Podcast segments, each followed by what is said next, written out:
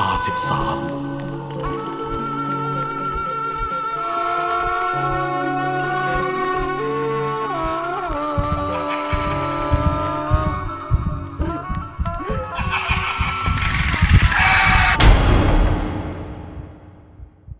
นายไปรษณีย์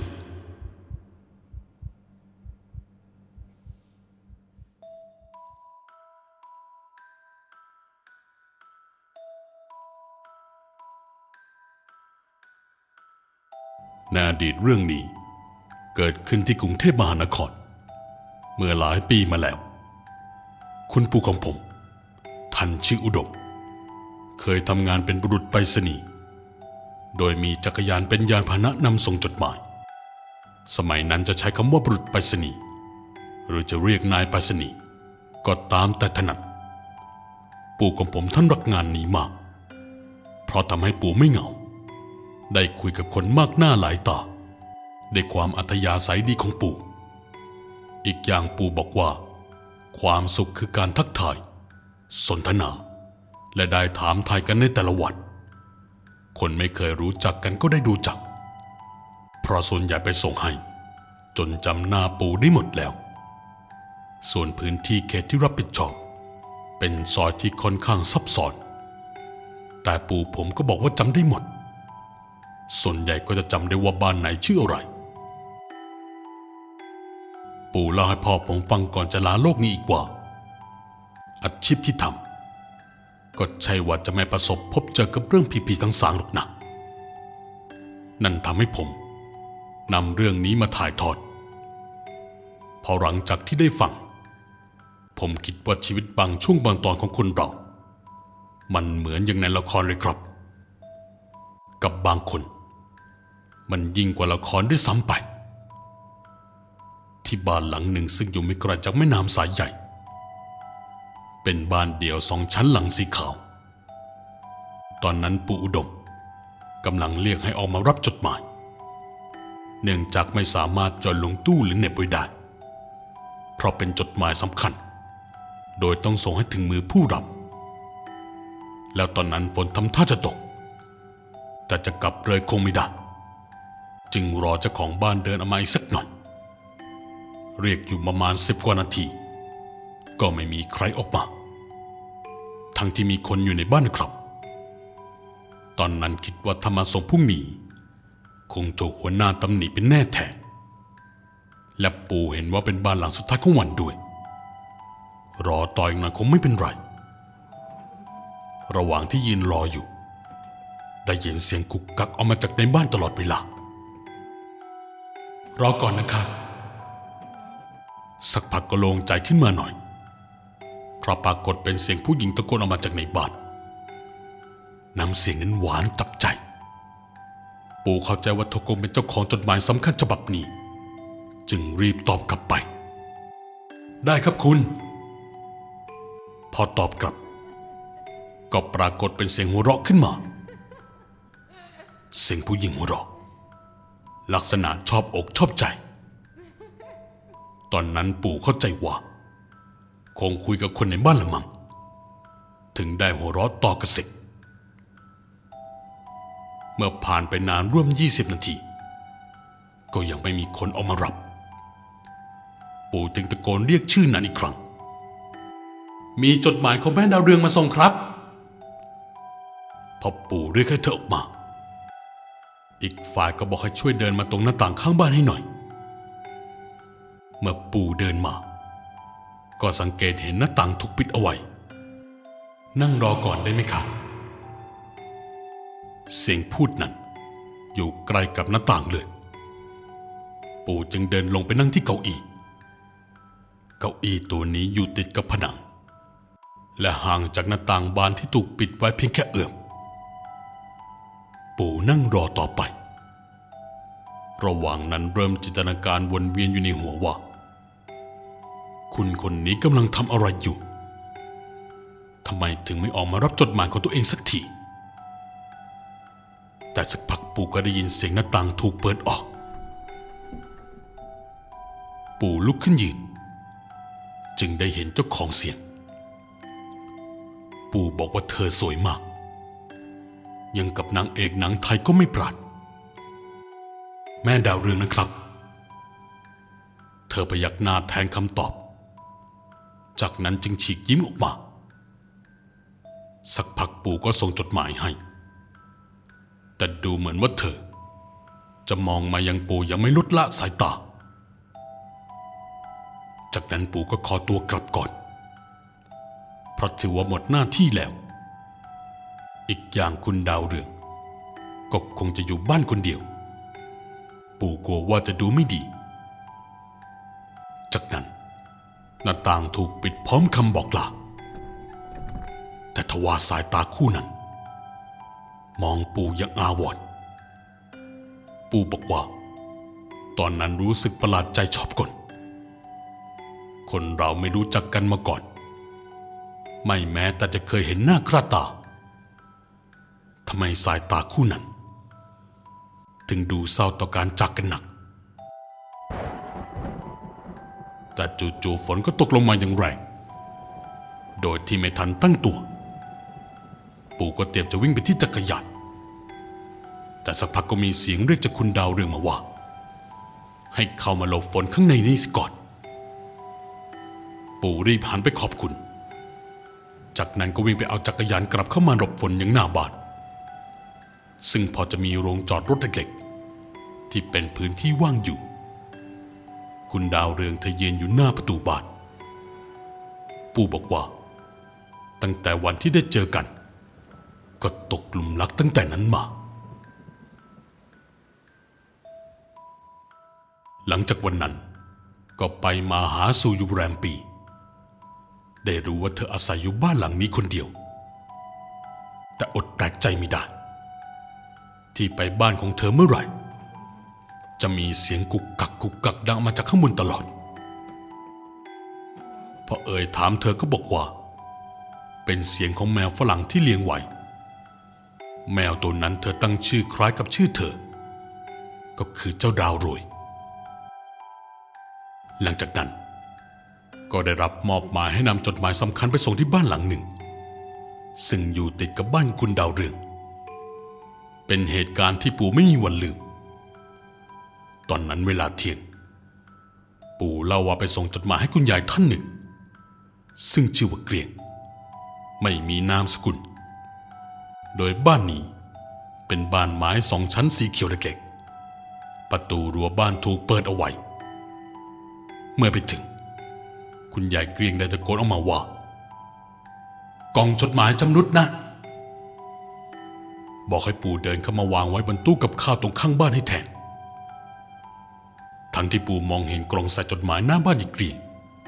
มันก็ดูปกติดี แต่ก็ไม่ได้คิดอะไรมาก ในเมื่อเจ้าของเขา ไม่อยากให้หย่อนลงในนั้น ปู่ก็จะไปเอาวางตามประสงค์ สักพักปู่จึงเดินเข้าไปเรื่อยๆ ตามเสียงที่ทุกคนออกมาห้องครัวของนี่เป็นครัวไม้ สร้างไว้แยกออกจากตัวบ้านเลยครับ เมื่อเดินมาถึงขวามือ ก็คือตู้กับข้าวส่วนซ้ายมือจะเป็นโซนเตาไฟ เตาอังโล ฟืน และยังมีหม้อกระทะกระดงแขวนไว้ ก็ตามยุคสมัยของครัวโบราณนั่นนะครับ ปู่ว่าอย่างนั้น สวัสดีครับคุณเกรียง ผมวางจดหมายไว้บนตู้กับข้าวนั่นนะครับ เมื่อพูดจบ ปู่ก็ได้ยินเสียงของยายเกรียงพูดออกมาอีก เข้ามาวางให้ใกล้กว่านี้ได้ไหมจ๊ะ นายไปรษณีย์จ๋าอีกฝ่ายพูดทั้งที่ยังไม่ปรากฏตัว ปู่ไม่รู้เลยว่า เจ้าของเสียงยืนอยู่ตรงไหนของบ้านแต่เสียงก็อยู่ไม่ใกล้ไม่ไกลพอเอ่ยถามว่า อยากให้อาวางไว้ตรงไหนคำตอบก็คือ วางไว้ข้างในตรงแถวตู้เมจันนาทีนั้น ปู่บอกว่าเป็นเรื่องปกติพราะผู้รับบางคน ก็เคยวานให้ปู่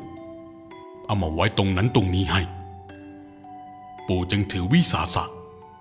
หยิบจดหมายเข้ามาวางไว้ตู้ไม้จันทร์และสังเกตเห็นว่าหยายเกรียงนั้น นั่งอยู่บนเก้าอี้หมาโยก เมื่อจดจ้องมองดูดีๆ เห็นได้ว่าแกไม่มีศีรษะ เห็นเป็นภาพจางไปเลยตรงบริเวณส่วนหัว วินาทีนั้นปู่มันจะวูบไป แต่เมื่อสังเกตอีกที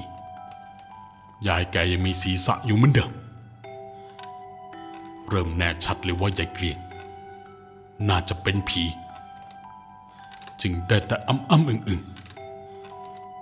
ในขณะที่ยายเกลียงเอง ก็เรียนแบบเสียงของปู่ด้วยเหมือนกัน เออเออคือ คือว่า ผมจะกลับเลยนะครับคุณยาย ตอนนั้นปู่อึ้งไปเลย ที่แกพูดตาม ในจังหวะนั้น ก็เหมือนมีคนมาช่วยปู่ไว้ เพราะจู่ๆก็ปรากฏเสียงตะโกนเรียกขึ้นที่หน้ารั้วบ้านแม่ แม่ เสียงนั้นทำยายเกรียงชะงักไป ปู่อาศัยจังหวะนั้น วิ่งออกมาจากบ้าน เมื่อมองตามปู่ เห็นเป็นหลังไวๆของหญิงสาวคนหนึ่งที่เข็นวิวแชร์ กลับเข้าบ้านของคุณดาวเรืองคนรักของปู่ ปู่ได้แต่แปลกใจ แต่ก็ไม่ได้เข้าไปถามอะไรเพราะไม่อยากก้าวไก่ายกระทั่งสี่เดือนต่อมา ในช่วงเย็นยำ ปู่ซึ่งตั้งใจเอาเสื้อผ้าชุดสวยซื้อมาไว้ให้กับคนรัก แต่เมื่อเดินเข้าไปในบ้าน กลับไม่พบตัว จึงถือวิสาสะหอบของขึ้นไปถึงห้องนอนชั้นสอง ประตูห้องถูกเปิดทิ้งไว้ ปู่มองเห็นคุณดาวเรือง ในท่านั่งหันหลัง จึงส่งเสียงเรียกอีกครั้งเพื่อให้เธอไม่ตกใจ โธ่ แม่เรือง พี่ก็เรียกตั้งนาน พี่ขอเข้าไปนะคุณดาวเรืองที่หันหลังอยู่บนเตียงตอบกลับมาคำเดียวว่า เข้ามาสิพี่ จากนั้นก็หวีผมต่อ อย่างไร้ชีวิตชีวา นั่นเป็นครั้งแรกที่ปู่ ได้ขึ้นมาถึงห้องนอน นาทีนั้นปู่บอกว่ารู้สึกเสียวสลังวาบ ราะห้องนอนดูเย็นผิดปกติ แถมยังมีกลิ่นอับ เรากับว่าไม่ค่อยได้เปิดห้องระบายอากาศเอาไว้ เมื่อพยายามกวาดสายตามองไปรอบห้อง สิ่งที่ทำให้ตกใจก็คือ รถเข็นวิวแชร์ที่อยู่บริเวณปลายเตียง ปู่จึงถามออกไปว่า หลายวันที่ปู่ไม่อยู่ เกิดอะไรขึ้นกับคุณดาวเรือง ทำไมจึงมีรถเข็นอยู่ในห้อง คุณดาวเรืองถึงเงียบ ไม่หันหน้ากลับมาตอบ ปู่จึงเดินเข้าไปสวมกอดเธอจากด้านหลัง และบอกว่าจะรีบให้ครอบครัวมาสู่ขอ ตอนนั้นปู่รู้สึกได้ว่าตัวของคุณดาวเรืองนั้น เย็นราวกับน้ำแข็ง ไม่รู้เพราะอากาศหนาวไปหรืออย่างไรจากนั้นคุณดาวเรืองก็เอาแต่ถามกลับไปว่า เป็นห่วงเธอด้วยเหรอ คิดว่าห่วงแต่พี่สาวของเธอเสียอีก หมายความว่ายังไง ที่บอกพี่ห่วงแต่พี่สาว เพราะฉันคือดาวโรย ไม่ใช่ดาวเรืองยังไงล่ะ พอพูดจบ เธอก็หันหน้ามาหาปู่ทำให้ใบหน้าของทั้งคู่แนบติดกัน ใบหน้านั้นไม่ใช่คุณดาวเรืองที่เคยรู้จัก หน้านั้นปรากฏเป็นสีเขียวช้ำๆตาดำไม่มี มีแต่ตาขาวรอยยิ้มฉีกกว้าง แต่ไม่เห็นฟันสักสี่ปูเล่าว่า ไม่คิดฝันว่าจะรู้สึกขนลุกจนจะช็อกตายได้มากขนาดนี้ ตอนนั้นรีบผลักตัวออกมาอย่างทันควัน ในขณะเดียวกัน สิ่งของหญิงชราคนหนึ่ง ดังมาจากเบื้องหลังของปู่ เสียงนั้นมันเคยได้ยินมาก่อน แกจะทำอะไรลูกสาวของฉัน ปู่รีบหันหลังขวับ ตกใจสะดุ้งเมื่อหญิงชราที่พูดด้วยก็คือ คุณยายเกลียง ศีรษะของยายเกลียง เป็นเหมือนที่เห็นในวันนั้น คือจางหายเป็นพักๆสักพักก็กลับมาเป็นเหมือนคนทั่วไป ในขณะที่คนที่บอกว่าเธอชื่อดาวโรยกำลังตะเกียกตะกายพยายามขึ้นวีลแชร์อย่างทุลักทุเล และพูดอยู่ตลอดว่า แม่อย่าทำอะไรคุณอโดมเขานะปู่ได้ยินก็รีบวิ่งลงมาข้างล่างขวาเอาจักรยานได้ก็รีบทีบออกจากบ้านในทันที ซึ่งในตอนนั้น จะต้องผ่านป่านบ้านยายกริ่งก่อน จึงจะไปเส้นทางอื่นได้ ตาเจ้ากรรมดันเห็นว่ายายเกรียงยืนอยู่หน้าบ้านของตัวเอง และกำลังชี้หน้าด่าปูออกมาว่า ห้ามมายุ่งกับดาวโรยอีก ปูเห็นแบบนั้น รีบถีบจักรยานออกไปจากซอยยังไม่คิดชีวิตเลยครับ ในขณะที่พื้นรองเท้าที่ตอนหน้าจะขาดแหลไม่ขาดแรงสุดท้ายรีบจนพื้นรองเท้าขาดวิ่นเลยครับ ปู่บอกว่า ถึงแม้ในระหว่างทางจะมืดวังเวงปู่กล้ายืนการเลยว่า ก็ไม่น่ากลัวเทาวิญญาณของทั้งสองแม่ลูก น่ากลัวจริงๆครับ พยายามคุมสติตัวเองออกจากที่นั่นให้ได้ เมื่อปู่กลับเข้ามาในบ้าน ก็เป็นเวลาประมาณเกือบสามทุ่ม ตอนนั้นปู่นอนสมเป็นไข้เกือบอาทิตย์ และหลังจากนั้น คุณทวดพ่อของปู่ ก็พาให้หลวงตาท่านรดน้ำปัดเป่าสิ่งไม่ดีออกไปให้ ซึ่งพอเริ่มดีขึ้น ปู่ก็กลับเข้ามาทำงานตามเดิม แต่ด้วยความที่ยังคาใจ เห็นคนรักของตัวเองกายอยู่ในสภาพเช่นนี้ ปู่จึงได้ตะลอมถามคนในละแวกนั้น และก็ได้ความว่า คนที่เราต่างก็รู้ว่าปู่อุดม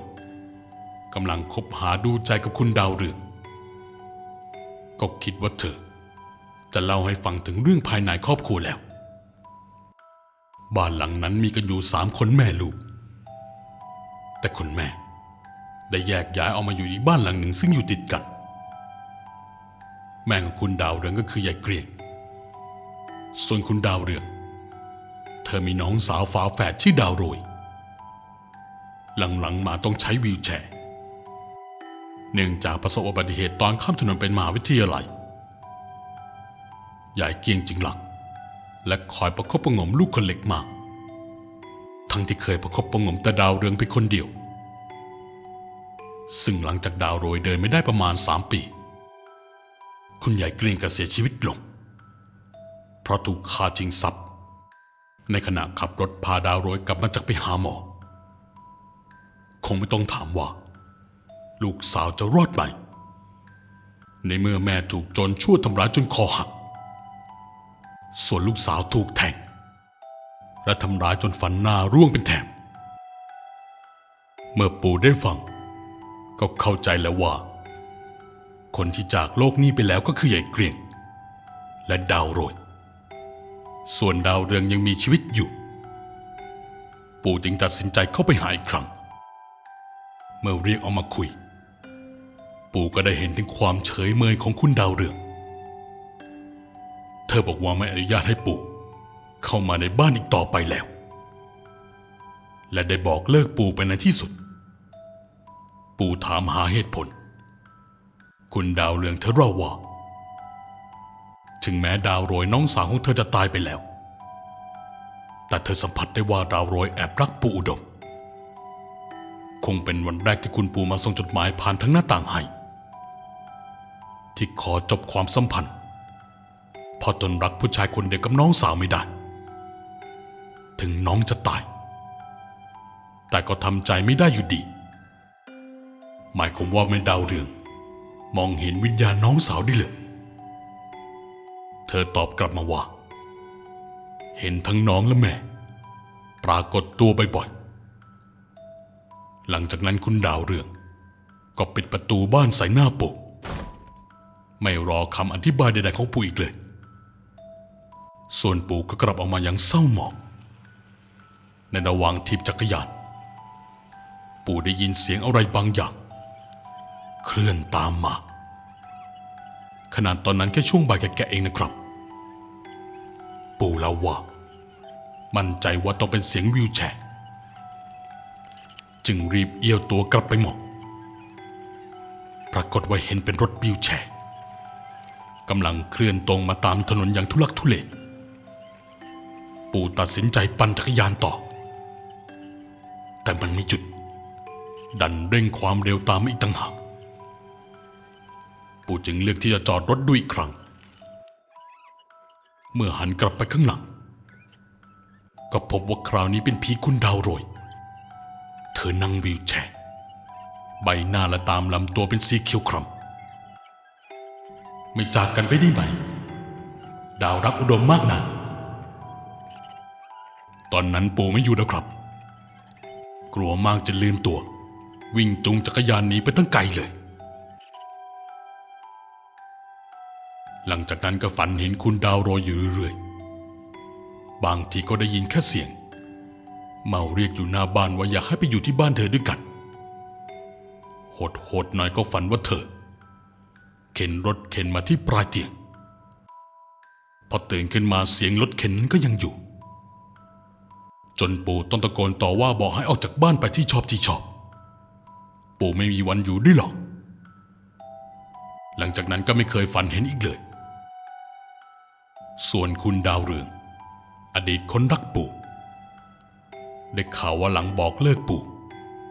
เธอแต่งงานกับชายที่เหมาะสมกัน พอรู้ข่าวปู่ก็ตัดใจจากคุณดาวเรืองขาดเลยเหมือนกันครับ และไปพบรักกับคุณย่าบุญสม คุณย่าของผม ซึ่งย่าเป็นคนที่ปู่ มักไปส่งจดหมายให้ที่บ้านอยู่บ่อยๆนั่นนะครับ และเรื่องราวทั้งหมด ก็จบลงเพียงเท่านี้